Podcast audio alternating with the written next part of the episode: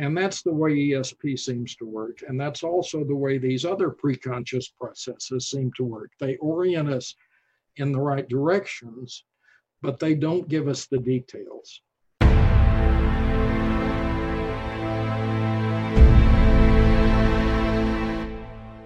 Welcome back to Mind Matters, everyone. I am Harrison Cayley, joined with my co hosts Elon Martin and Corey Shink. And today we have the pleasure of interviewing Dr. Jim Carpenter. Jim is a clinical psychologist and psychotherapist, and he is author of the book we will be discussing today First Sight ESP and Parapsychology in Everyday Life. There's a copy of it right there this book, we have talked about it on the show a couple times in the past, um, brought it up, references to it here and there. Personally speaking for myself, um, as I was telling Jim a bit earlier, I think it's probably one of the most important books on parapsychology written, you know, in the in the history of the field. It might be high praise, but I hope uh, I hope well, I won't ask Jim if he agrees or not because it's his book, but the thing that stands out for this book and for Dr. Carpenter's work is that this is, I believe, the first comprehensive theory of psi. And so, um, psychokinesis, telepathy, all those sorts of things, ESP. And what Jim has done in this book is look at all of the research, all of the, the literature, all of the parapsychological lab research that's been done, and basically fit it all into an overall theory. So at times, well, it is a rigorous book. It uh, took me a while to get through, but once I got into the meat of it and got through it, it was still riveting despite its uh, its um, its complexity and its comprehensiveness. So, with that said, first of all, welcome to the show, Jim. It's great to have you here. Oh, very nice to be here. Maybe to start out with, as a, an introductory question, the book is called First Sight. So maybe could you talk a bit about what first sight is, and maybe as a way of framing that, how does your understanding of psi differ from the common perceptions of what it's all about? And I'll say the common perception is that psi is kind of a, a special ability that some people may have or that or that an ordinary person might have in a in a little degree and it might pop up here and there. Um, but it's kind of seen as like a superpower to a lot of people. So, with that said, how would you compare your understanding to it with reference to, as you call it, first sight? Um, well, I, I think that the, the, main thing it's a first sight is a play on the the phrase second sight, which is a traditional way of referring to ESP and um, and that implies that psi is a kind of secondary, occasional, uh, like you say, thing that pops up. Sometimes maybe more for certain people who we think of perhaps as more psychic. Um, and of course, it's a, in science, it's an extremely controversial uh, area of study. First sight implies that actually psi goes on all the time for everybody and that um, it is the first line of our engagement with reality. Uh, it, it's behind every perception, every thought, every action.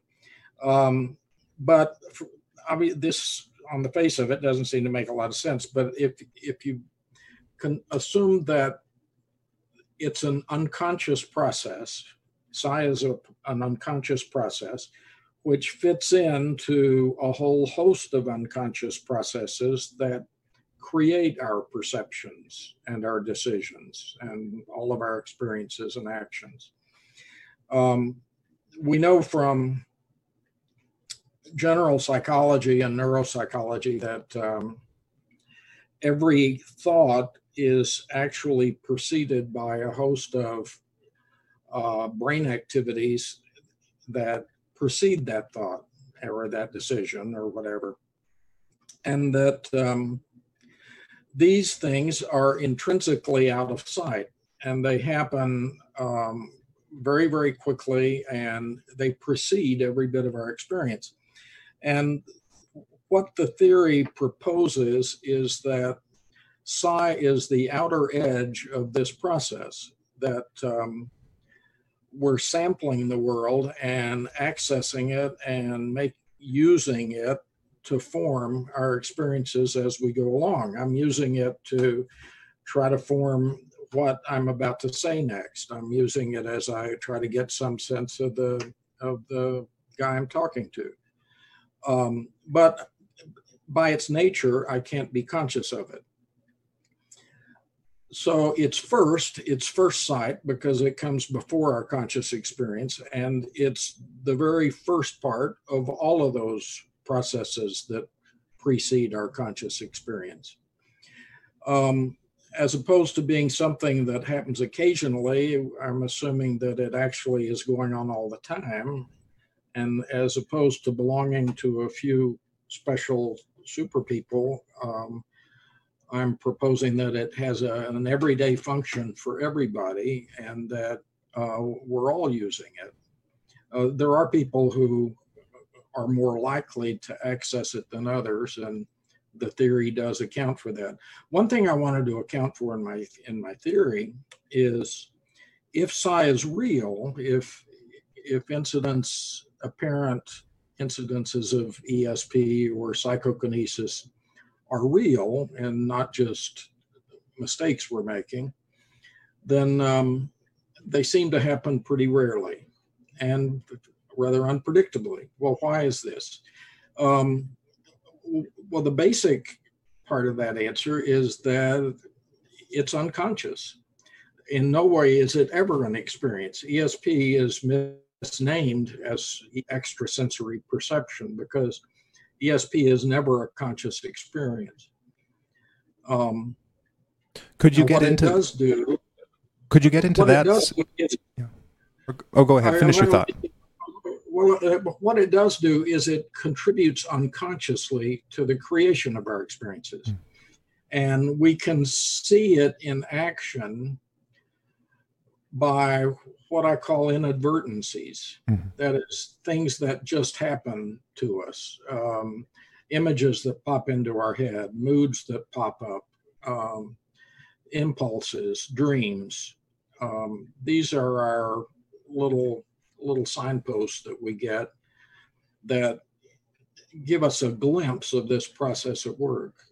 And I'll say I, I'm one thing that's been very important to me in developing the theory was getting a good picture of most I, most all of the research that's been done in mainstream psychology on subliminal perception. Uh, subliminal perception is when we when we're exposed to some stimulus so quickly or so faintly that we can't be conscious of it. Um, but if you set up an experiment in the right way, you can show that these subliminal little snatches of, of sensation actually register and have an influence on um, on what we come to perceive and do and feel a few minutes down the road. Mm-hmm. Um, if I if I if I take a group of people and exposed half of them um, to a violent scene, and I expose the other half of them um, to images of a nice dinner with lots of yummy things to eat. And then I give them a list of homonyms, words that could have two different meanings and ask them to interpret the word to see what association first pops into their heads. And if I say, not, I don't uh, show the spelling, but if I pronounce the word beat, if you've been exposed to the violent scene, you're going to be more likely to think that I'm referring to something hitting something else. If you've been subliminally exposed to the pictures of a nice dinner, you're going to be more likely to think it's a red vegetable. And we can show statistically that that even though the subliminal information was never conscious, it influences what we come to experience a few minutes later. Mm-hmm. Now, I think this goes on um, all the time. All of our perceptions are actually preceded when I when I see the picture of Harrison and get some idea of the kind of glasses he has and stuff. The, the split second before I know that I'm looking at a pair of glasses, there are some photons on my retina that I never experience as such but they help me be a little bit quicker to realize in a in a second I'm gonna what I'm looking at as a pair of glasses. They've and we call those things in psychology we call those things primes. Subliminal stimuli act as primes. They prime a pump in a certain direction. And the first sight theory proposes that even before subliminal primes come extrasensory primes. And they also serve to orient us toward the quickest possible understanding of what's about to develop around us. In other words, they serve they serve our survival interests and they serve our they've served our evolutionary interests. Um, they make us a bit quicker to know what's what so we can respond in the best way to it. Um, so I use this analogy to subliminal perception a lot in the theory, mm-hmm. and um, I think actually that ESP works exactly the way subliminal perception does. That they're both innately unconscious, but they're both going on all the time, and they're both extremely useful and um, and potentially predictable if we can set up the right kind of experiments. Right, and so that uh, that brings to mind some things from the book. Um, maybe to get into a bit more about how that subliminal process works, um, and to tie it into something you just said about how psi works. So those those subliminals that we're receiving all the time, or the primes, the the the first things that we're perceiving before we're well before we're actually consciously perceiving them. Um, they they affect us in certain ways unconsciously. It might be they are that our heart starts beating faster, or that um, you know their, our blood pressure gets higher. Um, we may we may get into a a mood. It might be a happy mood or a sad mood, and if mm-hmm. we're if we're not aware, as we usually aren't, of what is actually influencing us, all we have are these signs, basically in our bodies and in in our in our own minds. Um, and, and these would be akin to what you called the inadvertencies in in psi processing, right? So we have a, a feeling or a hunch, or um, or we just feel nervous for some reason. And in the case of subliminals, that would be because of what um, because of something that's directly in our physical environment that is influencing us in a way that we're not consciously aware of. But the the first sight theory goes one step before that. That even the things that aren't in our immediate physical environment um, that we can't see with our eyes or, or feel with our hands are also influencing us and might have a similar effect on on our physiology basically so yes yes okay. there's a physiological level to all this absolutely mm-hmm. uh, we know from some of the interesting uh, research on subliminal perception that um, uh, if if you if you expose a, a threatening scene, a, a, what something that would look dangerous to a person if they could see it full out, if you expose them to something like that subliminally, what you'll see very quickly, and this precedes any notice, anything you can notice in terms of your mood or anything conscious at all. We know that glucose starts to ramp up in the um, in the brainstem. And the reason we need glucose is that it's preparing us for the action that we're going to have to take pretty soon if this dangerous thing really, really develops. Now, we're never conscious of that glucose, never. Mm-hmm. Um, but we can become a little later conscious of the fact that we're kind of aroused, that, that we're a little more alert, we're a little more vigilant, a little more ready to fight or flee. Um, and the same thing has been found to happen with NESP research. If um, uh, the experimenter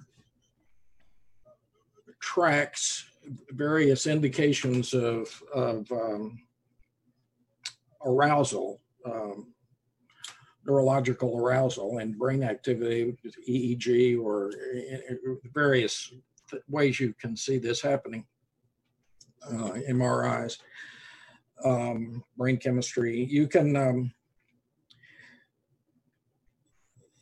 if you have a person watching a series of pictures on a screen, here's a picture, it's gone. Here's another picture, it's gone. Here's another picture, it's gone. Now, the person doesn't know this, but three pictures down the road, there's going to be a rattlesnake that looks like it's about to jump at you. And before that rattlesnake is exposed, it usually starts about a second before, you'll start to see in these measures of arousal, you'll start to see that they're ramping up. Now, this even precedes the subliminal because, yes, that snake appears three pictures down the road, but when it appears hasn't been determined yet, and it's going to be determined by a random event generator, which is going to be triggered right before the next slide. And so at that point, no one in the universe knows when the snake is going to happen. When it happens is only determined by this random process. And so it's not anything that can be known in a sensory way. And so, why does this arousal start to ramp up at an unconscious level before the decision to show the snake has even been made? Well, that's what we call precognitive arousal, or um, well, there are various names for it, but you you get the picture that um, we're showing that we respond to something physiologically a little before a little before it happens, but a little before it's even been decided to happen. Mm-hmm. Um, so we know this is going on subliminally, and th- these processes are unconscious, they're subliminal and they're extrasensory. And we're assuming that the extrasensory feeds into the subliminal, which feeds into my quick awareness that I'd better get out of the way because here's a snake. Mm-hmm. Mm-hmm. Well, in these lab examples, um, most of the lab experiments that you find are um, fairly artificial, right? People are being put in situations that aren't really something that they'd that they'd actually experience in their everyday lives. Um, mm-hmm. But when you when you look at the oh, so I wanted to just say one point on that. So when you have these artificial lab conditions, I think that might be, and I think you might get into this in the book um, I can't remember for sure, is that when you have these artificial lab conditions, the results you get are kind of influenced by the fact that these are these um, mostly artificial s- situations, and for the most part, um, more I'd say mundane than real life. So you're looking at these subliminals, for instance, of the the snake, the picture of the snake that's about to jump at you, whereas in mm-hmm. real life, if you're walking down, you know, a trail in the woods and there's an actual snake, um, there's a bit more um, you've got a bit more skin in the game in that sense uh, that uh, that the the danger is real. Or if you're walking down a, an alley at night and there's a you know there's a guy planning on mugging you that's just across uh, just around the corner, right? There are there are higher stakes in real life. So yeah, yeah. so the higher mm-hmm. stakes for sure. So um, the the reason we use the lab is that we don't have portable MRI machines that a right. person to to see what happens on those occasions that hopefully very rare occasions they're about to get mugged mm-hmm. uh, but we can extrapolate from these right. little minor situations to um, what what probably is going on in a in a full scale way and if you um, if you look at the experiences that have been reported of of ESP, but things that people consider ESP experiences, dreams that come true, or um, hunches that are true, or visions that somehow tell you something real. Um, way a disproportionate number of them have to do with emergencies and often with death. Mm-hmm. They're often the death or the danger, great danger of someone you love which is about as urgent a situation as as you can have, or it may be an imminent life-threatening danger to yourself. Now we we know that when when you just look naturalistically at the kinds of stories people report, um, most of them, a disproportionate number, are of that sort, which you might say, well, maybe that's just an, an error in remembering. Uh, we're going to remember the more dramatic things. They're going to make more of an impression. We're going to stick in our memories better. They make better stories.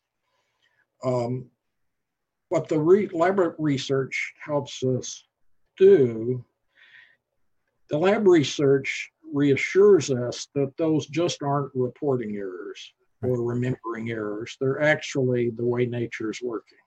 Mm-hmm. mm-hmm. Um, and of course, there are many advantages to the lab, even though we're dealing with small scale phenomena. Um, we have all kinds of controls and measurements that we can do that you can't do and as just as life just naturally flows along one thing i've noticed that um, if if you take this research seriously as as i do and other people i know in this field have come to even if you start out pretty skeptically um, it makes you a little more alert to your own ongoing experience. And I think it's probably made it easier for me to register important things and make make more of them, make uh, credit them more readily, since I know based on the the science that we have good reason to believe these things happen, and mm-hmm. in a way are happening all the time. Mm-hmm. Do you have any any examples you might be able to share about that, or?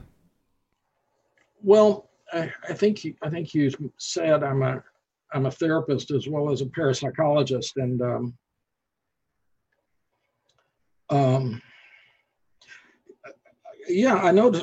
I, I would say about a as being a therapist, I I don't think most of my my patients would think of me at all as being a psychic therapist or um, or even a new age therapist. I mean, I'm I'm um, I'm pretty traditional um, mainstream kind of therapist, but I am informed by this mm-hmm. this knowledge of the world.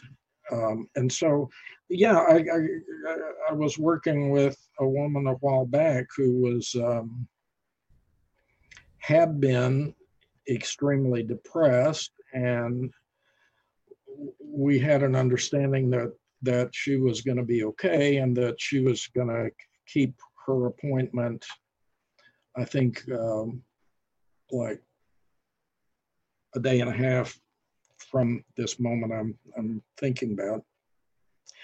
And so I had every reason. This person had never broken a promise or anything, and so I had every reason to think that she was basically going to be all right. But uh, as an evening went on, I found myself thinking about her and getting kind of agitated and concerned about her, and um, started putting in calls to her, and then got more alarmed when I couldn't reach her, and um, and it it was a ended up being a pretty dramatic series of events that unfolded through the evening and into the next day. But basically. Um, uh, she had given me no warning that maybe subliminally or something, but she'd given me absolutely no warning. But she became very um,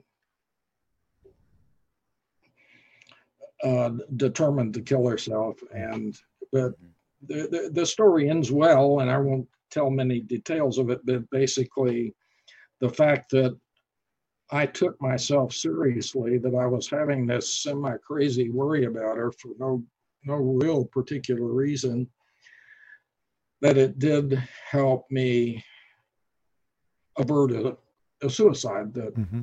for sure was going to happen. Mm-hmm.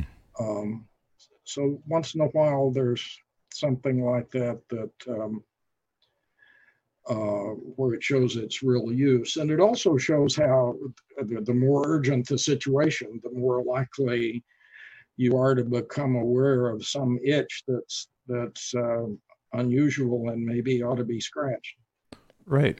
Yeah, that um, that leads into uh, the importance of the the research that you've done and the other parapsychological findings, and the importance of them for our safety and for the safety of others in order to have this kind of an understanding of this level of the of the psyche.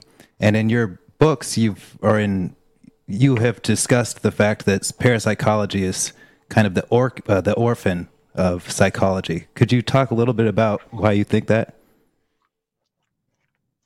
Well, it's been a I, that's been something I've tried to understand ever since I I, I came to Duke when I was um, you know a kid to go to college because J.B. Rhine was doing his parapsychology lab at, at Duke, and I was fascinated with it and kind of skeptical about it and wanted to find out what they were doing and um, and I got very involved with them, and here I am to this day. Um, but at the same time, I was taking psychology classes at Duke, and in my psych classes, I was hearing that this was terrible nonsense and that it you certainly needed to avoid it if you ever wanted a career in psychology, and um, that these people were crazy and blah blah blah. And then I'd spend time with Rhine and his colleagues, and they were real sane people, very careful, very self-critical, very thoughtful, and their work was really good. And I'd go back to the psychologist and they'd tell me it was all wrong. And I've, I've been trying to make sense of this ever since. And I, I ran into my own, uh, um, I, I ended up paying some prices myself for having avowed an interest in this and some um, uh, conducted having a history of research in this field. Um, it's it's kind of a kiss of death for um, for someone who wants a professional academic career in in science. And um, why in the world is that so? What is so awful and dangerous about this work? Um, I mean, if it is mistaken, and if it is a big error that's going to waste everybody's time, of course, that's fine. It's good to find out and be done with it. But the more I've looked into it, the, the, the for sure, the less it looks like that. Mm-hmm. mm-hmm. And that's true of other people I know who've spent years now investigating these things as carefully as they can. They're they, they appreciate how difficult the, the work is, but they're pretty sure it's real and important. And if this is a part of our nature and a part of how the world works, then it's pretty interesting to find out more about it. Mm-hmm. So, oh, yeah. so why is there this great animosity? I don't, I don't know. Well, there's one clinical theory that's interesting that, that was put forth by a guy named a psychiatrist named Jule Eisenbud a number of years ago. He he thought that um, the reason people hate anything parapsychological so much is that it implies that um, for example say if if psychokinesis is real if if i can um, influence what random event generators do with just with my mind or i can influence the physiological state of another person sitting in a room that I'm only seeing on closed circuit TV, which is a, kind of study that's been done lots of times. If if we really have that power, then when something bad happens that I really am kind of glad happened, if someone I really don't like dies tragically, then I want to feel that I have absolutely no responsibility in that event. I, I want to be free of guilt. And if you take psychokinesis seriously, then it's not so easy to be clear about things like that. And Eisenbud thought that was the main reason people are, are afraid and contemptuous of this field is that it's it implies this kind of expansion of personal responsibility that, that scares us. So I, I don't I don't know if, if how much of the truth that explains, but um, I think philosophically, most scientists, working scientists, well, philosophically, most working scientists are not philosophical. Mm-hmm. They they want to work within a framework that's set, and they want to ask interesting questions within that framework in a very careful way. They're not that interested in questioning the framework. Mm-hmm. In fact, it's a big bother. It's it makes you nervous. And so parapsychology seems to threaten the framework of science in some basic ways that scientists don't like. Um, if it's true, then it's pretty confusing and they don't know how to think about it. Now, one thing I was noticing for years was I would do my psychological research and I would do my parapsychological research and I would do my clinical work. And as I'd trade shift back and forth between these worlds, what I noticed was it, things weren't any different in these different worlds. Uh, we, you know, we made a lot out of the differences, but but if you look at research on perception and then look at research on extrasensory perception, it's a lot alike. We're finding a lot of the same patterns. Um, a lot of the same variables are important in the same ways. And yet, when I would talk with one of these people about research, as long as I'm staying within the sensory realm, we're having this great conversation. Now, when I point out that, you know, the ESP experiment that I read that Dean Radin did uh, last year is just like this thing you're finding. What do you think about that? Well, they're hmm, dead silent. You know, all of a sudden, I'm a nutcase. so, and that's a very puzzling thing and a frustrating thing. Mm-hmm. So, why does the conversation have to stop when when that comes up? So that's one reason I developed First Sight. I try to embed parapsychology within mainstream scientific psychology.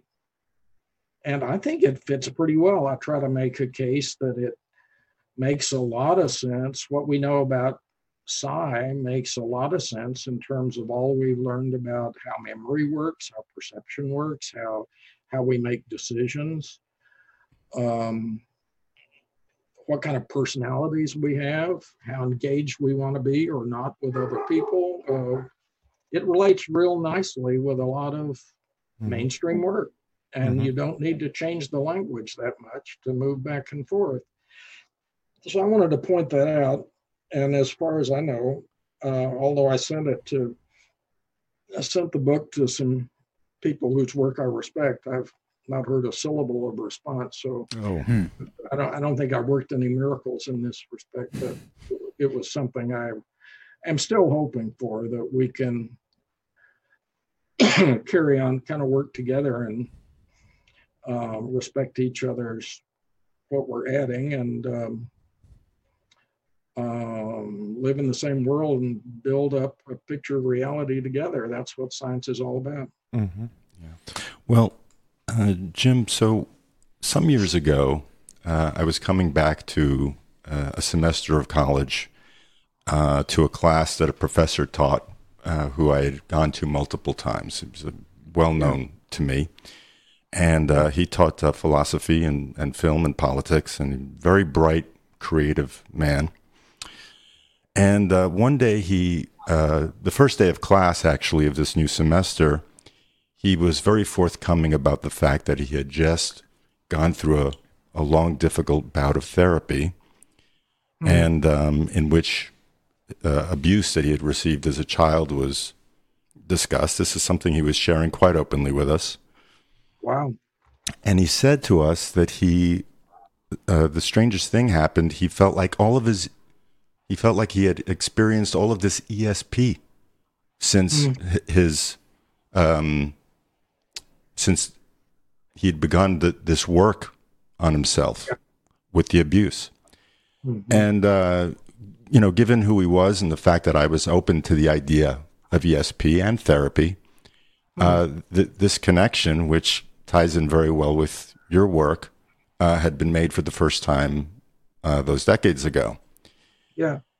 And um, it it was just fascinating to me that he because he's a highly intelligent guy that he was aware of himself enough to to say, and I really think it was the therapy that had uh, that was part of the cause of my experiencing all of this ESP. Um, yeah. So did did you yeah, want to? Yeah. Do I want to? Um, would you like to comment on that? Or? Well, um, I, I, try to address this in the theory partly that what we know, say, from research on um, subliminal information again, um, is that when we are clear about what we're doing and how we want to do it, and we're clear about what problem we're trying to solve and how we're trying to solve it, the mind is kind of focused in a way that the net we use to sample reality gets very, very narrow. And um, fear does that, and certainty does that. Um, when I know exactly what I'm looking at and what I'm doing and so forth, I don't need to draw on a broad range of information that I can interpret to help me make sense of it. And so, what the mind automatically does when we're clear about things is it shuts almost everything out in favor of what I'm doing, what I'm thinking about, what I'm seeing, so forth. And this kind of conceptual, effortful clarity um, makes makes our, like I say, our shrinks our our focal point. Mm-hmm. Um, now, what happens when and fear does the same thing because if you think about fear, what fear wants is becomes very simple when we're afraid, we want to know what it is we're afraid of and what to do about it. Our the range of things we're interested in becomes very, very narrow, hyper focused. And when we're afraid enough, we don't sample widely. And so, for example, subliminal stimuli, when a person is afraid, won't have any effect. It won't register. It won't affect what associations you make in five minutes. Or if it does, here's an even more interesting point. If you do see an effect, what you see is a reverse effect. That is, the material you've been primed to is going to turn up less than it should by chance. That's because the mind unconsciously is maintaining its focus by not just not attending to most everything, but even reversing it if it threatens to be too, uh, if, if it threatens too much to want to kind of enter into our awareness. And we see exactly the same thing in parapsychology. If we're anxious, we not only don't respond to the extrasensory information, if we respond at all, we respond to it negatively. And what happens when we're going through the world every day and we know exactly what we're doing is which is the way we want life to be you know? Mm-hmm. we want life to be predictable and easy and comfortable and um, i want to be able to get up in the morning and know what i'm going to do the rest of the day and i don't want too many surprises. That's the way uh, unless we're kind of unusual people that's the way most of us like to live. Now what happens when that is radically shaken up so that we no longer know what's up. We no longer know who we are exactly. Um, our ideas about ourselves have really been wrenched around.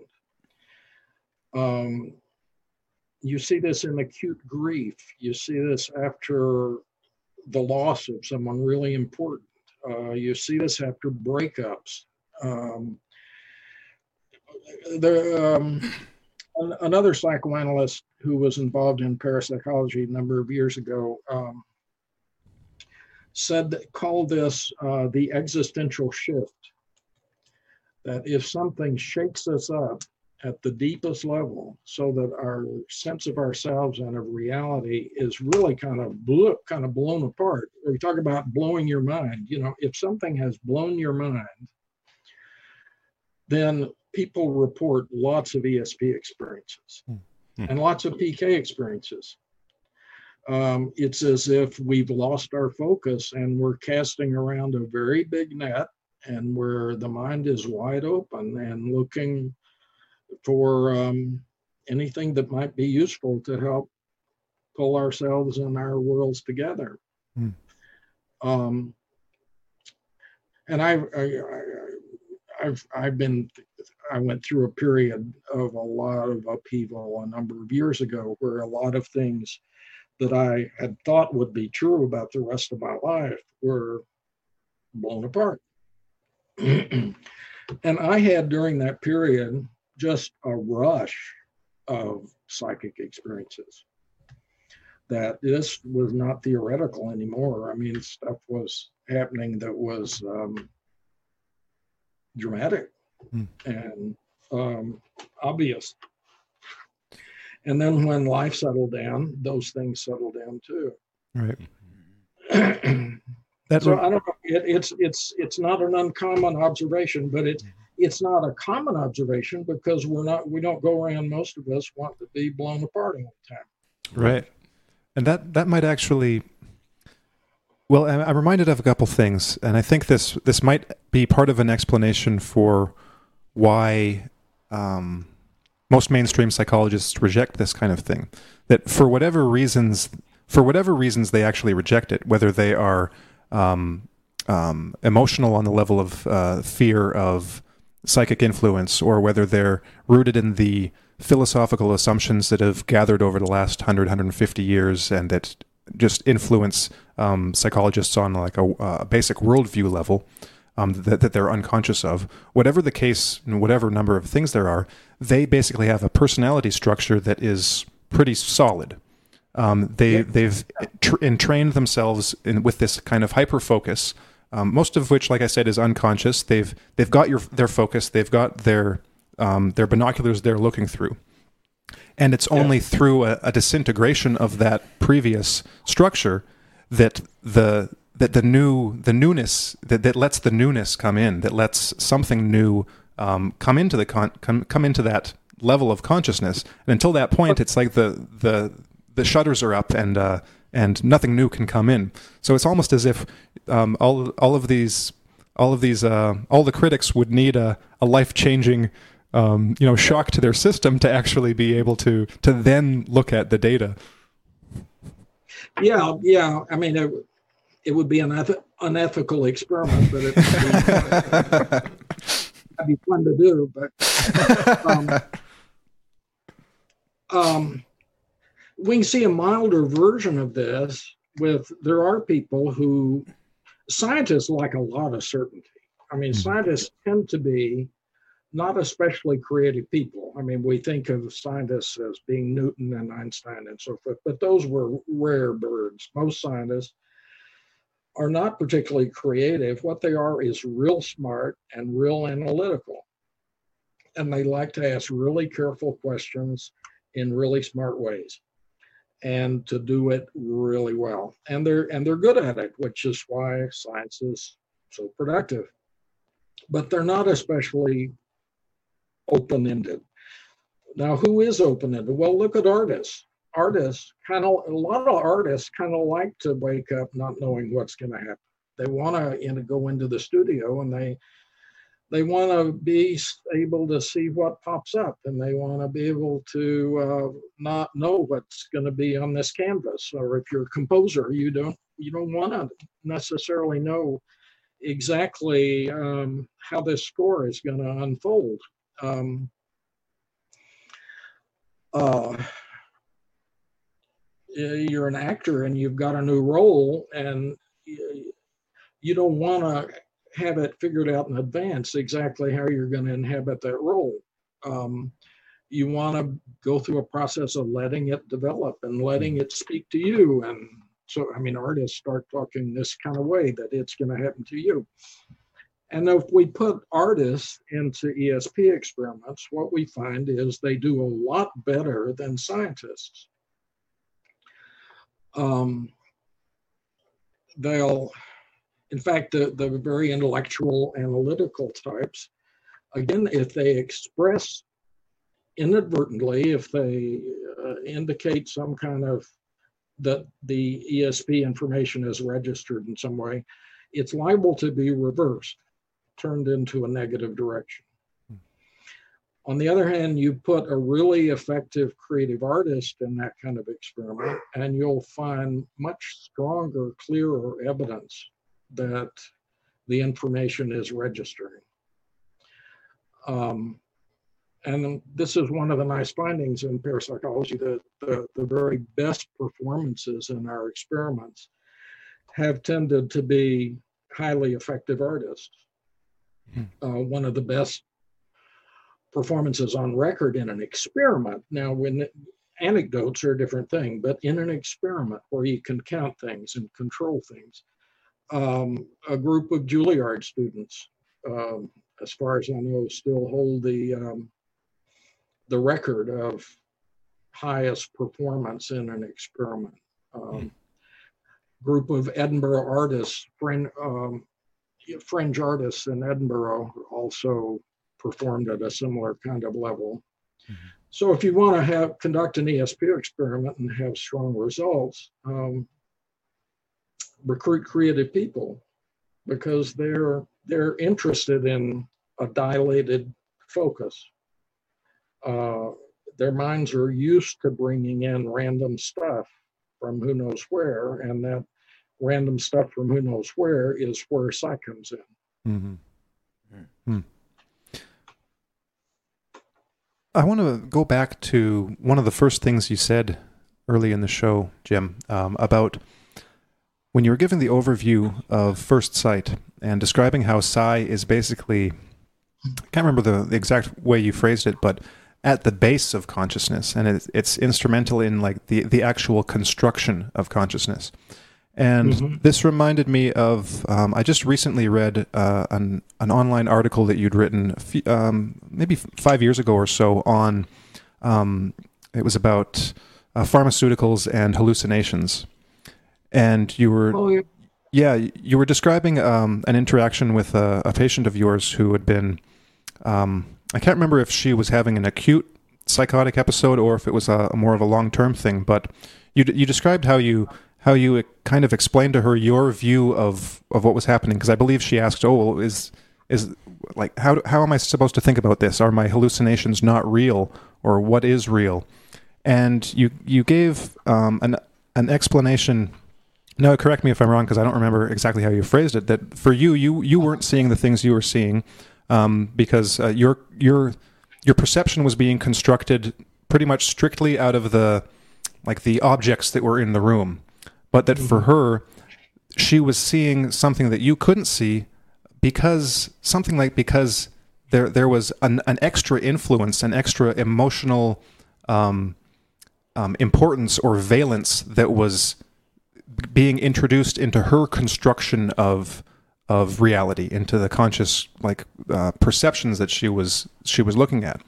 So this this just the the two I, the one made me think of the other because um, if um, it gets it gets not only to psi in general, but just the nature of consciousness and how um, how we actually construct it. So in the case of well, maybe you could describe just in a bit more detail the how you would lay out the construction of um, an experience, maybe just an, an, ordinary humdrum everyday life experience, and then uh, a, uh, an actual hallucination and the the differences between those two um, perceptions of reality, basically. Yeah, th- thank you, Harrison. That's I, I appreciate you bringing that in because that actually was um, um, a first sight point of view in which I wasn't mentioning anything psychic because I was talking in the context of psychiatry rather than parapsychology, and I didn't want people to assume I was as crazy as a psychotic person um, and ruin our discussion. But I was applying a first sight point of view to to how to understand an hallucination. Now, yeah, I, I was I was sitting in a room with someone, and we're seeing almost everything the same, um, except she's seeing microphones around that I don't see, and she's seeing people outside in the parking lot who are probably spies who um, keep leaving and coming back and looking in the window and so forth. And it's all very suspicious. And I don't particularly see those people. I might see cars come and go, but but I don't see the repetitive things that she says she's seeing. So partly we're seeing different things, partly we're interpreting things differently. But there's a definite there's a visual hallucination going on here too. There's that is is that a microphone? I don't see a microphone. Uh, is that a lamp? Yeah, we both see the same lamp. And she asked, "Where is this? Are these things real?" And that's partly that wasn't just an innocent question about, "Oh, please explain to me the nature of reality, doctor." It was, you know, do you think I'm crazy, or am I gonna? Am, can, can I afford to stay in this room, or maybe you're one of them, and I better get out? And what I said was, now I, I, am not merging here an hallucination with the world of the psychic in the sense that someone might jump to, okay, if you're psychotic, that just means you're open to psychic reality and and there really are ghosts that are lurking outside and you just become able to see the ghosts and stuff. I'm not assuming anything like that. And I I don't I don't think I mean if they're ghosts, I don't know anything about them. Um, no, what I'm saying is that we all construct reality, that we think it's just given, but it's not just given, it's actually constructed. And that since I'm in kind of a normal state of mind right now, what I'm constructing re- my experience of reality out of is almost entirely the sensory sensations that are coming at me now. And so uh, these photons from the lamp are uh, registering, and I'm seeing a lamp, which you do too. Now, there's some things you are that I'm not. You're terrified at a profound level that I'm not terrified. And when we're that terrified, we start, that enters into how we're constructing things too. And so I start to see things that I'm afraid of. I I start to see gas coming in under the door. I start to see um, I start to see terrible, dangerous things, and it's because of the depth of my terror. And if someone who's in an, you'd say this is an acute psychotic state. Someone who's acutely psychotic, at some level, as far as I can tell, at some level, such a person is deeply, profoundly terrified. And their fear is such that it's entering into the construction of their experience. Mm. Now, is my experience real and their experience not real? No, it, it's all as real as one's as real as the other. Um, I wouldn't say that mine is real in the sense that it's simple reality. I'm constructing my lamp just like you are. But I'm constructing my lamp out of just sensory material. You're constructing your lamp out of sensory material plus things that are suggested to you by how profoundly disorganized and frightened you are. And this person had been working also, Harrison, you mentioned uh, profound trauma, uh, or someone mentioned, no. Um, you know, the, the professor who was traumatized and everything opened up. This person had been working on early trauma too and was pretty much flooded by it uh, and was finding it horribly disorganizing and frightening. And so all this material, some from the past, some from just how stirred up my my um, um, you know neurological system is. Um, all, of that's factoring into my experience. Um, so that was a kind of I'm making this more confusing than it seemed to her actually at that moment, and she kind of thought it made sense, and we ended up with a sense of well, yeah, it, it's it's all equally real. I'm not I'm not I don't think you're crazy. I'm not. You don't need to leave. Um, but yeah, our experience is somewhat different. Uh, we should we should credit both of them. Mhm. And blah blah blah. Does that make sense? Yeah, yeah, that makes sense. Now, well, to I, I want to keep on with this construction of reality for a bit and, and go go through some more examples. So that's an that's a case of um, that's a really extreme case of like you said, acute psychosis and um, m- multiple recurring visual hallucinations. But I'm sure we've all experienced something on a much lower level where we mistake something for something else. So, for Mhm. instance, when we're I already used the example. I think that I used this in a previous show where we discussed this. Um, you know, walking through the woods, and you see um, it might be a rope that's on the on the side of the trail, and you look at it, and for a split second, well, you're you're you've already moved away by the time you you realize what you're looking at, but you might actually see like be pretty darn certain that you've seen a snake, and uh, and so not not only is your body already moving away, and you kind of catch yourself in that state, but visually you might even see that snake. And I'm, I'm I, I can, Yeah, you know, yeah. to me, I've had pl- plenty of examples where you, where I've seen a shadow, and I've been sure that I've seen that shadow in a particular shape, and then once the the startle, once I get over the startle and the initial fear, I look at it, and it actually isn't how I thought that it was. So there's Yeah. i in those moments something is constructing that that image for me that I'm then reacting to. Um, Yeah. But could you could you explain the construction of examples of that sort of perception, like when you're when you're mistaken about something that you see? What do you think's going on there? Well, um, now I would say that the more jumpy a person is, the more anxious a state of mind you're in to begin with, is going to affect how likely it is that you're going to see that shadowy thing as a snake. So you've been primed. If you're if you're a little more anxious to begin with, you're going to be a little more likely to see the snake. But you know, we've um, th- th- there seems to be an inherited tendency here that um, um, presumably our ancestors that lived long enough to help produce us um, had some kind of healthy fear of snakes and didn't didn't die too soon to um, to be our ancestors. Um, and so there's there's something of evolutionary value about being real quick to see a snake if it's hiding in the leaves. And snakes are really good, not consciously, of course, but they've evolved to be able to look a lot like leaves.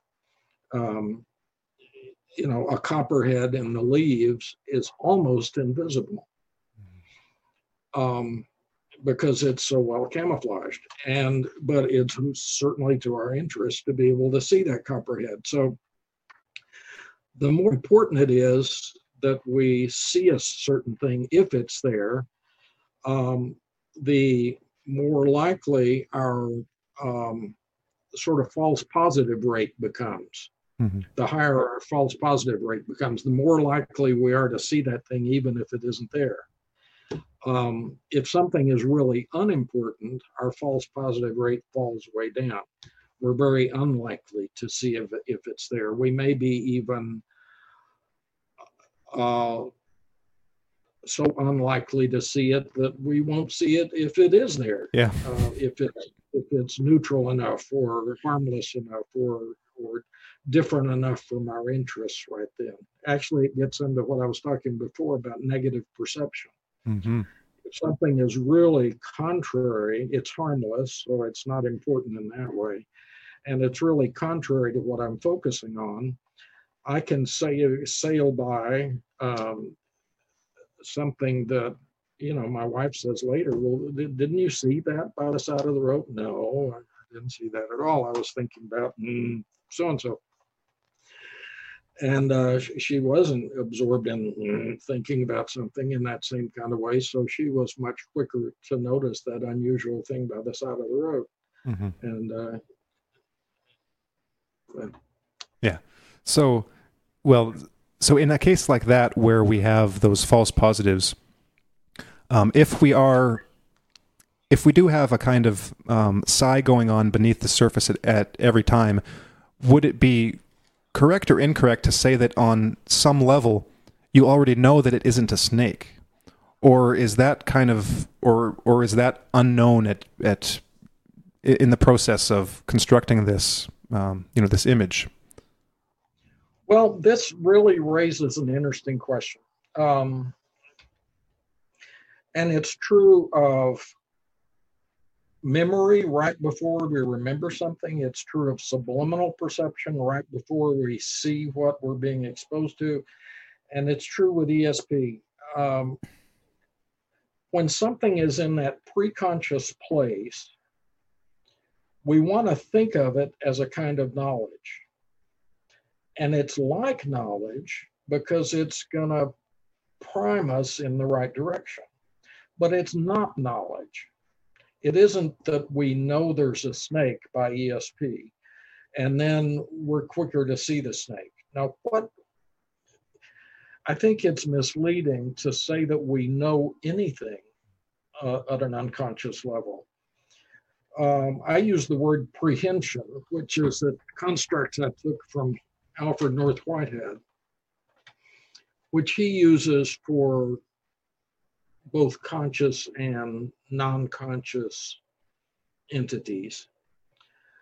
Um, a prehension means a grasping of the meaning of something, mm-hmm. but we don't grasp its meaning in the sense that we know it. We we grasp it in some other sense that we can't name because all of our names have to do with things we know mm-hmm. when we start to try to use language, we're stuck in the realm of conscious experience. Now, there is a pre-conscious level of experience that's both extrasensory and sensory. And it sure acts a lot like knowledge, but it isn't. Mm-hmm. Um, well, how do we then think about it? I think we just have to think about it as something that's going on that's going to have certain predictable effects. Now, what it seems to do, it's as if the mind has a kind of general map of what's going to unfold. If you have a very crude map, it might lead you to the mountains of South Carolina but it won't lead you to a certain address on a certain street. Mm-hmm. It's going to show you the territory, but not the specifics. Mm-hmm. And that's the way ESP seems to work. And that's also the way these other preconscious processes seem to work. They orient us in the right directions, but they don't give us the details. and if you look at people, um, uh, there are there are some people who've gotten real good at um, producing useful psychic information. Um, I I've gotten I've been privileged over the years to get to know Joe McMoneagle, who's uh, was probably the star remote viewer for the Army intelligence program at um, Stargate.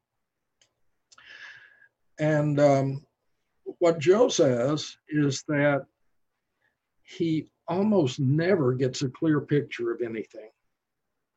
Now, what he gets are little bits and snatches.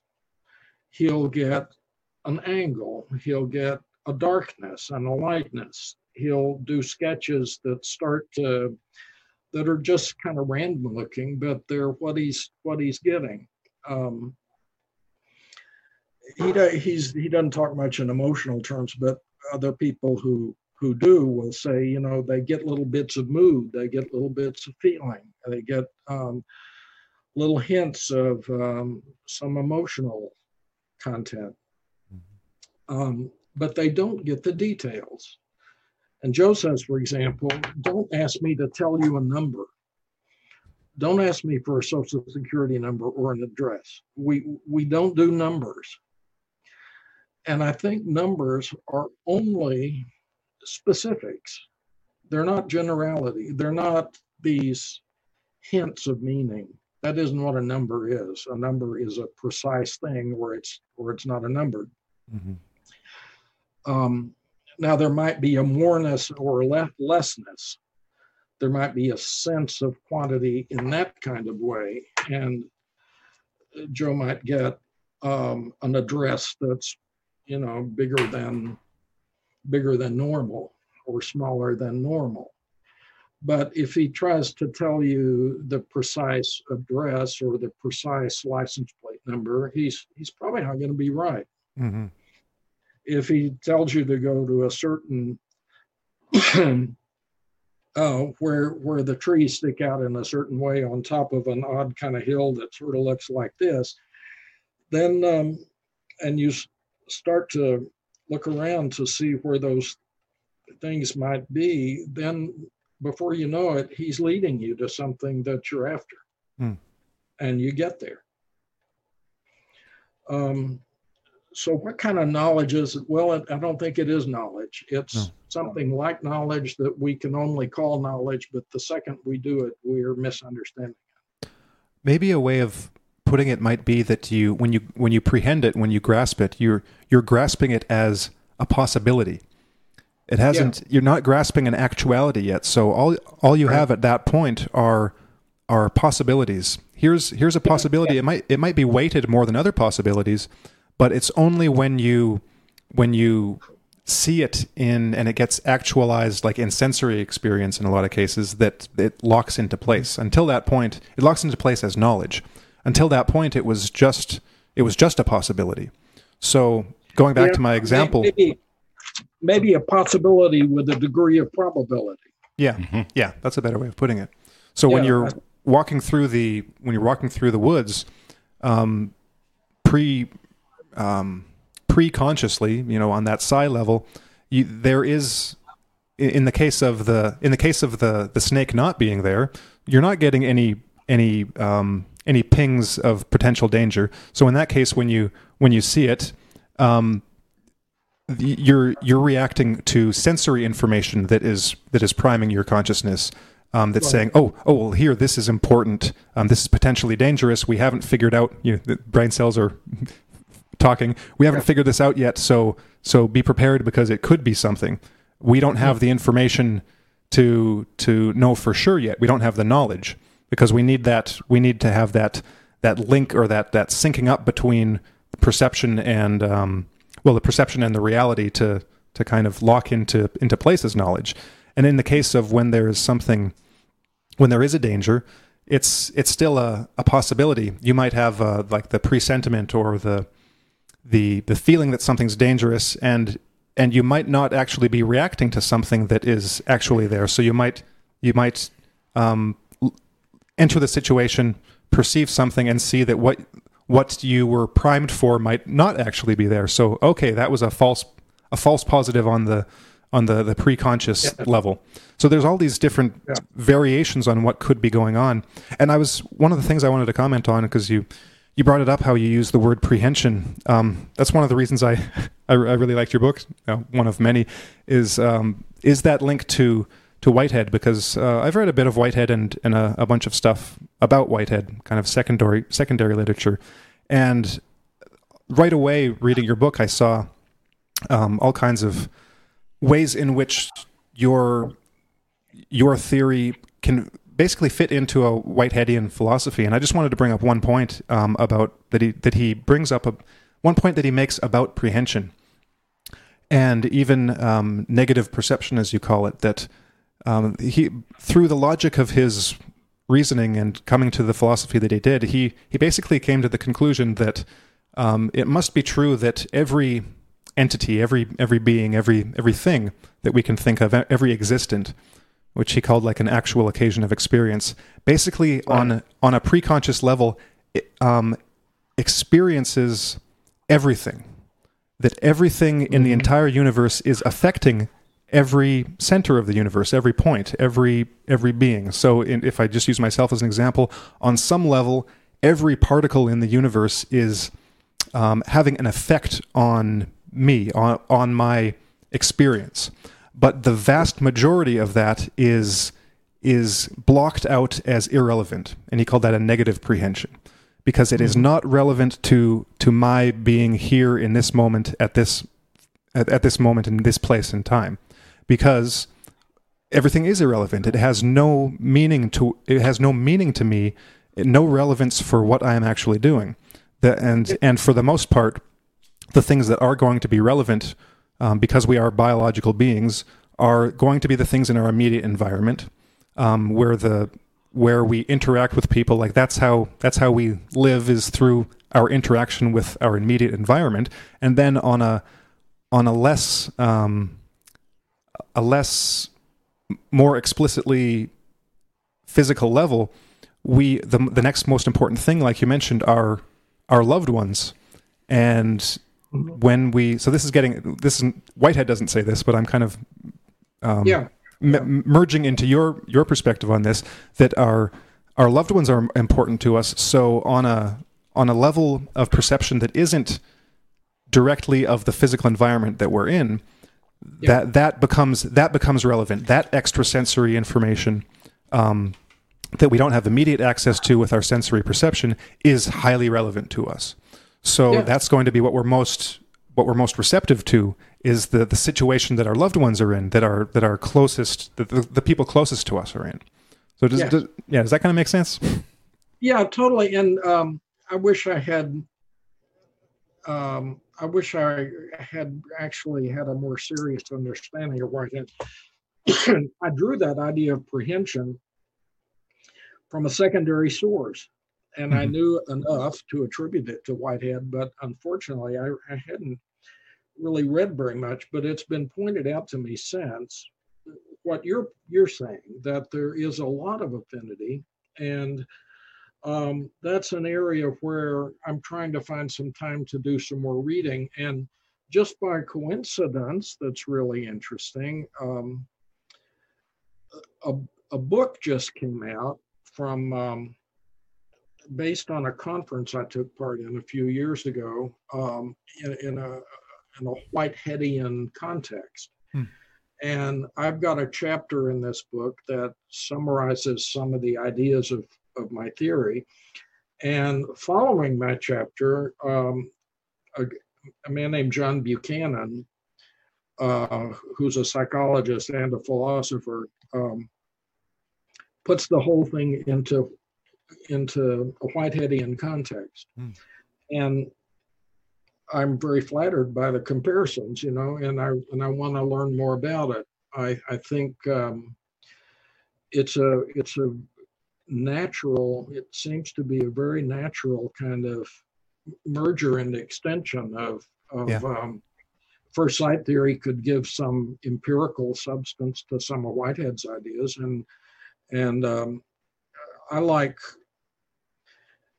Um, you know, when Whitehead talks about the whole cosmos, um, he has a panentheistic um, understanding of everything that actually makes sense to me and uh, feels like a good direction for for um, us to think together. mm-hmm. Um, and yes, I, I think he's, you know, he's not a a sci- Well, I mean, you can't say Whitehead wasn't a scientist. He was a brilliant scientist on a conceptual level. Uh, he wasn't a, research laboratory scientist. Yeah. Um,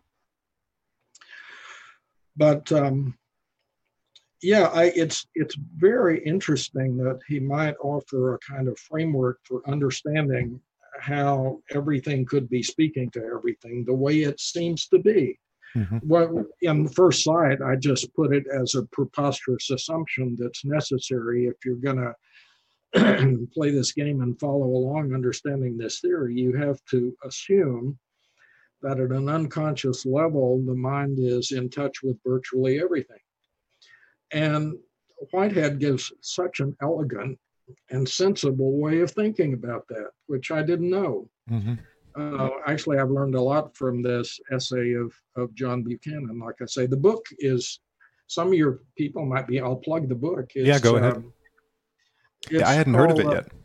No, it just came out. Um, Well, we've we've got it in. I, th- I believe you included uh, the name in your bio that you sent to us, which we'll be including. I did include that. Yeah, so, we'll be including that in the in the show description. Actually, if we well, we're just going to open it up right now. Uh, scroll down there. Um, Rethinking Consciousness: Extraordinary Challenges for Contemporary Science, edited by Buchanan and and and and Stoos. Yeah. Okay.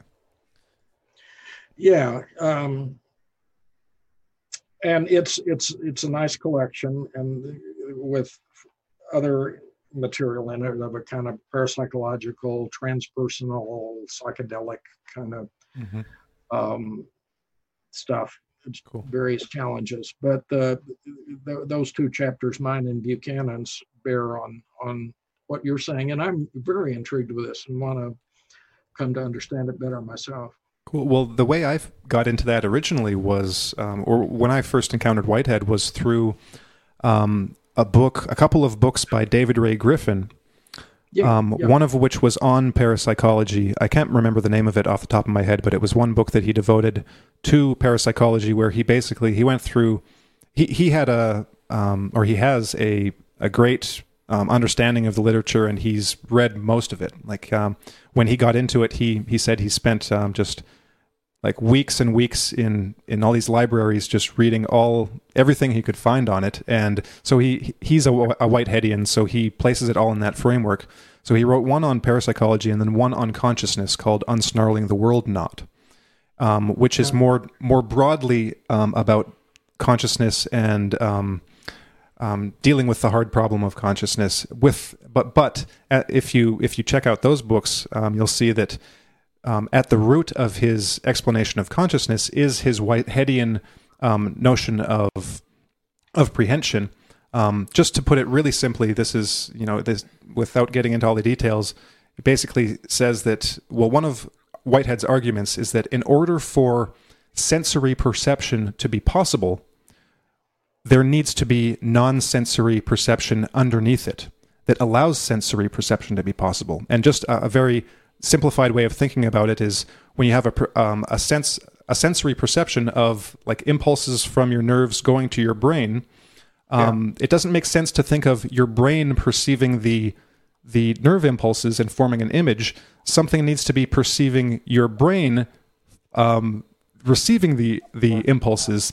Like like I said, it's a simplified um, yeah, yeah, um, yeah, argument, but there needs to be something that at some level there needs to be a non-sensory perception of the sensory um, inputs because otherwise it's just sensory to sensory to sensory like it, well it's just physical to physical to physical. There needs to be um, a, a conscious subject that then receives the the data the information from the senses. Um, and so he's so griffin's explanation or argument for for his position on consciousness starts with a non-sensory um, level of consciousness of which sensory perception is just a a mode of perception. Um, it's Well, just one mode.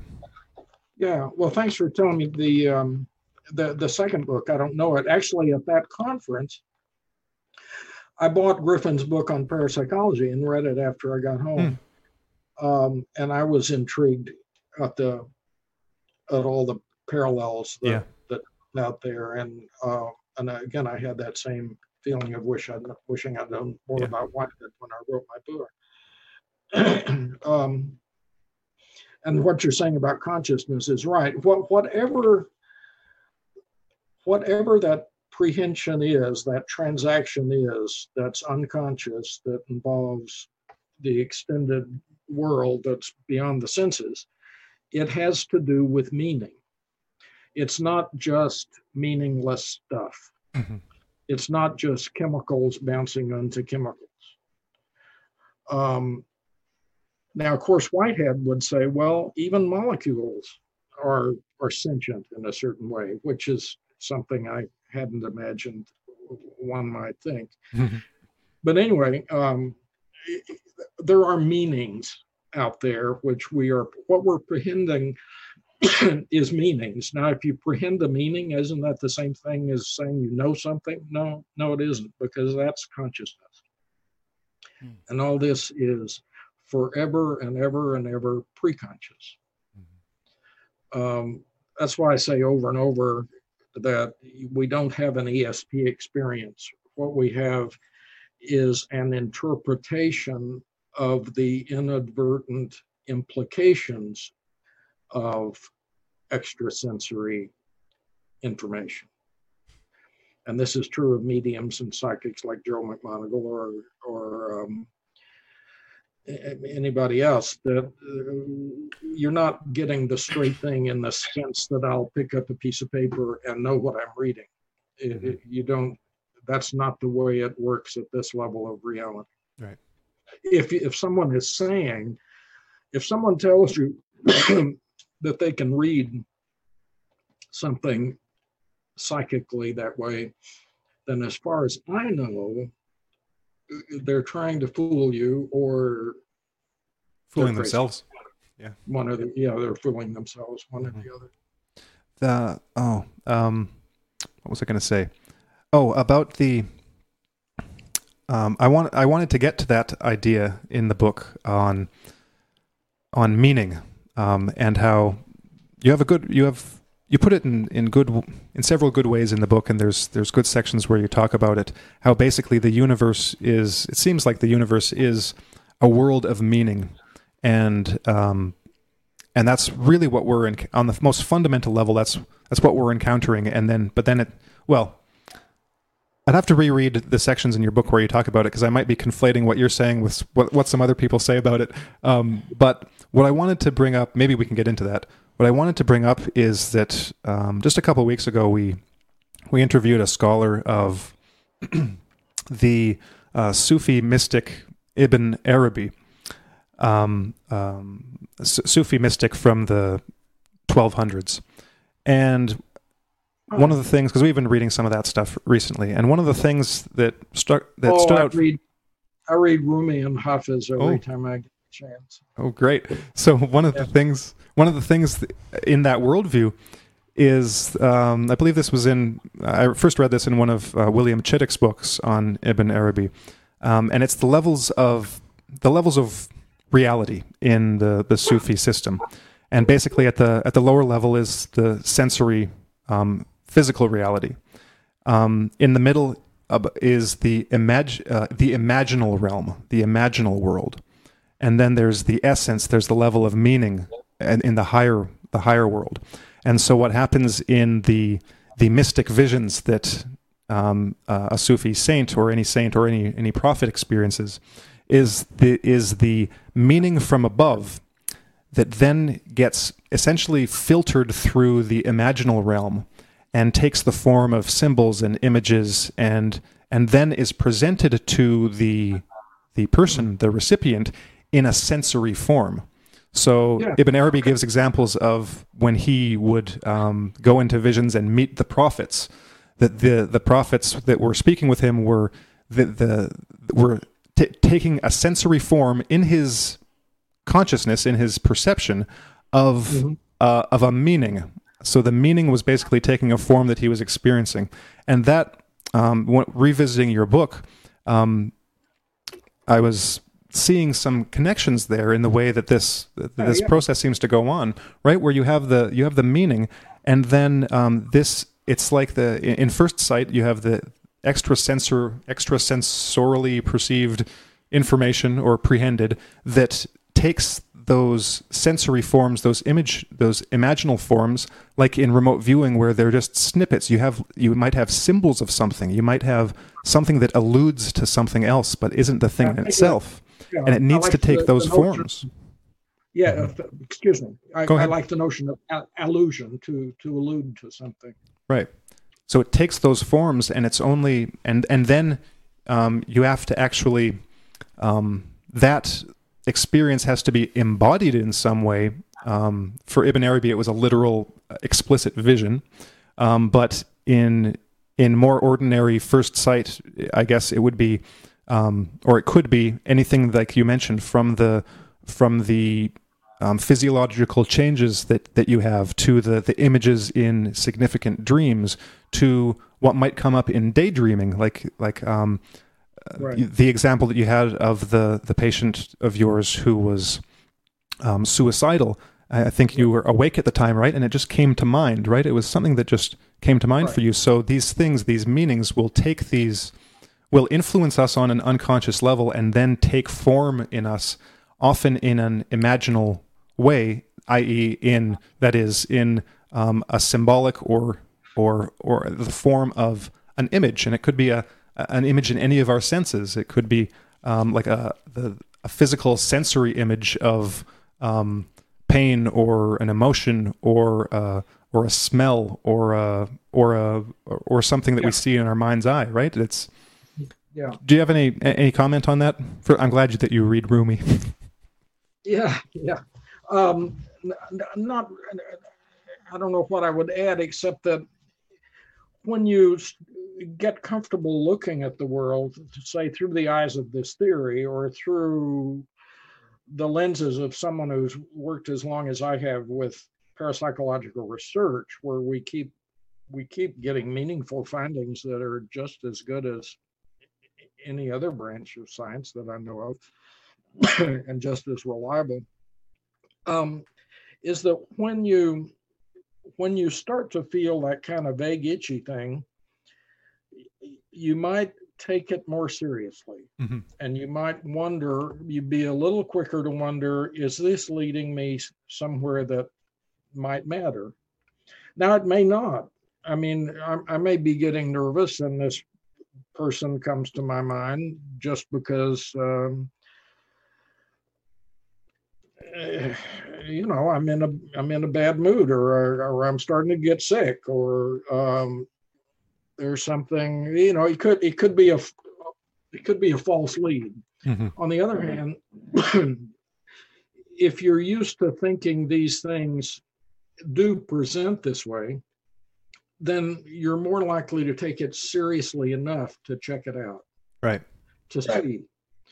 And um, you don't get delusional about it. Don't assume that you've you've gotten a bulletin from um, the gods that that tells you something that you have to call the you know television news about uh, because there's a good chance you're wrong. But it's worth checking out. It's mm-hmm. worth taking seriously because we know, in fact, that that's how it works. That's what all our research tells us. And maybe even it can be a a motivation to become more um, sensitive to your own state. Um, yeah, oh, yeah. there are implications like that as far as self development and um, the development of a. I don't say anything in first sight about a spiritual life. Mm-hmm. Um, but I do read Rumi and Hafiz, and I do value the development of a spiritual life. And um, um, I, the book got too long already, and I I had too many ways already to lose people, so I didn't want to put any more in. but um, uh, to me, that's quite natural. We do yeah. live in if we live in a world of extended meaning of this sort, um, then it's not unreasonable to say that we live in a spiritual world. Mm-hmm. And um, to draw on people like Rumi who have so much to teach us about. I don't know the philosopher you're mentioning that you that you were referring to. Uh, I don't know much about Sufi philosophy. I really just I love the poetry, mm-hmm. um, uh, which speaks so eloquently about spiritual experience mm-hmm. and the dance of life and so forth. Well, I, I would just pose, Jim, that um, the reason so many scientists don't uh, take to your line of study and work is precisely because it's informed uh, on some level by an appreciation of spiritual growth and um, and uh, something that's higher than ourselves as we are. Uh, mm-hmm. th- that that can't be quantified in a rational uh, so-called rational, uh, scientific, mathematic way.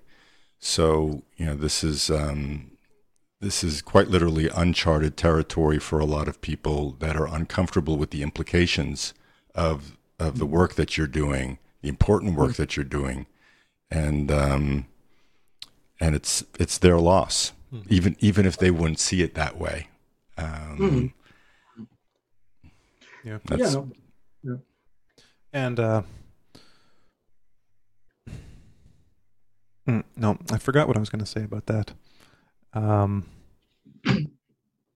well, um, I think I think that's about it, Jim. Um, I think I got through. I think I got through. Well, no, I just wanted to make a comment. Um, we covered a lot of territory. Yeah, we, we did all of it. Um, I just wanted to make one comment that um, one other important thing um, that I think your book does, um, because you you mentioned that you didn't include the the spiritual stuff in it, uh, no room and no reason to add one more thing to get people angry at you. But I think what your book does is um, it provides a bridge between the scientific world and the spiritual world um, because you don't i don't think people need to be one or the other you don't if you're like religious or spiritual you don't need to be um, cut off from scientific knowledge and the and the, the the benefits from a scientific outlook and same thing from the other direction if you have a scientific outlook you can have a scientific outlook to things that are spiritual. And there is a there is a um, all, all, you have to do is expand your your worldview a little bit, and you can do that with Whitehead um, or um, David David Ray Griffin to have a worldview that encompasses all of science, you know, all of the possibilities and, and results of science in a, a, wider framework that takes into account meaning as well. Um, mm-hmm. And so that that's one of the reasons that I that I appreciated your book so much is that it is rigorous and scientific and but placed within a larger worldview than we ordinarily see from um, what I'd call like just the mainstream. Um, there mm-hmm. that there is it's it's in a wider universe than than most people think exists, um, or that most people accept exists. Um, yeah, but, yeah, yeah, I, yeah. I think so. And I, I, I mentioned in the book, I was introduced to these things as a kid by mm-hmm. experiences my mother had that seemed to be psychic, and and so I, I, was about equal measures skeptical and intrigued with these things, um, and that's why I liked Rhine's work so much when I was in high school and started to read his books because he he's he was asking these questions in a scientific way that that if they were if he was onto something opened up a whole lot of the world in a new way. Um, now j- just to just to end this on a on a um, on a real down note um, let me um, let me let me let me tell you what i'm working on these days um, and show you how boring and technical i can be um, Oh, I'm looking forward to it. um, I, I'm, I'm working up some studies I did um, in which a, basic idea about first sight is that uh, psychic information is going on and registering and participating in some way in our experience all the time. and so, if you were if you were a participant in this experiment, you come into a little room and you look at a monitor. And you're told that you're going to be exposed to some subliminal information and some extra sensory information. And you're not told any more than that. But what you need to do for a while is just look at this screen, fixate on a little X in the middle of the screen, and once in a while there will be a flicker of light that will immediately be followed by a big geometric pattern. And then there'll be another one and another one, then there'll be a bunch of these. And then we'll ask you to make some decisions about how much you like different pictures. And so we threw up on the screen subliminal presentations of certain pictures extrasensory presentations of certain pictures. And these extrasensory presentations were um, the picture is there in a, in a rectangle on the screen, but over that is a bigger rectangle that's black and opaque, mm-hmm. which is like putting an ESP target into a safe and locking the door, and the person never gets to look inside the safe to see what it is. So it, it's like it's in some sense those pixels are coming up on the screen, but they're covered with these black pixels that even if you stared at it for a month, you couldn't see a picture underneath. Mm-hmm. So a bunch of these things are flashing at you. They're all presented randomly.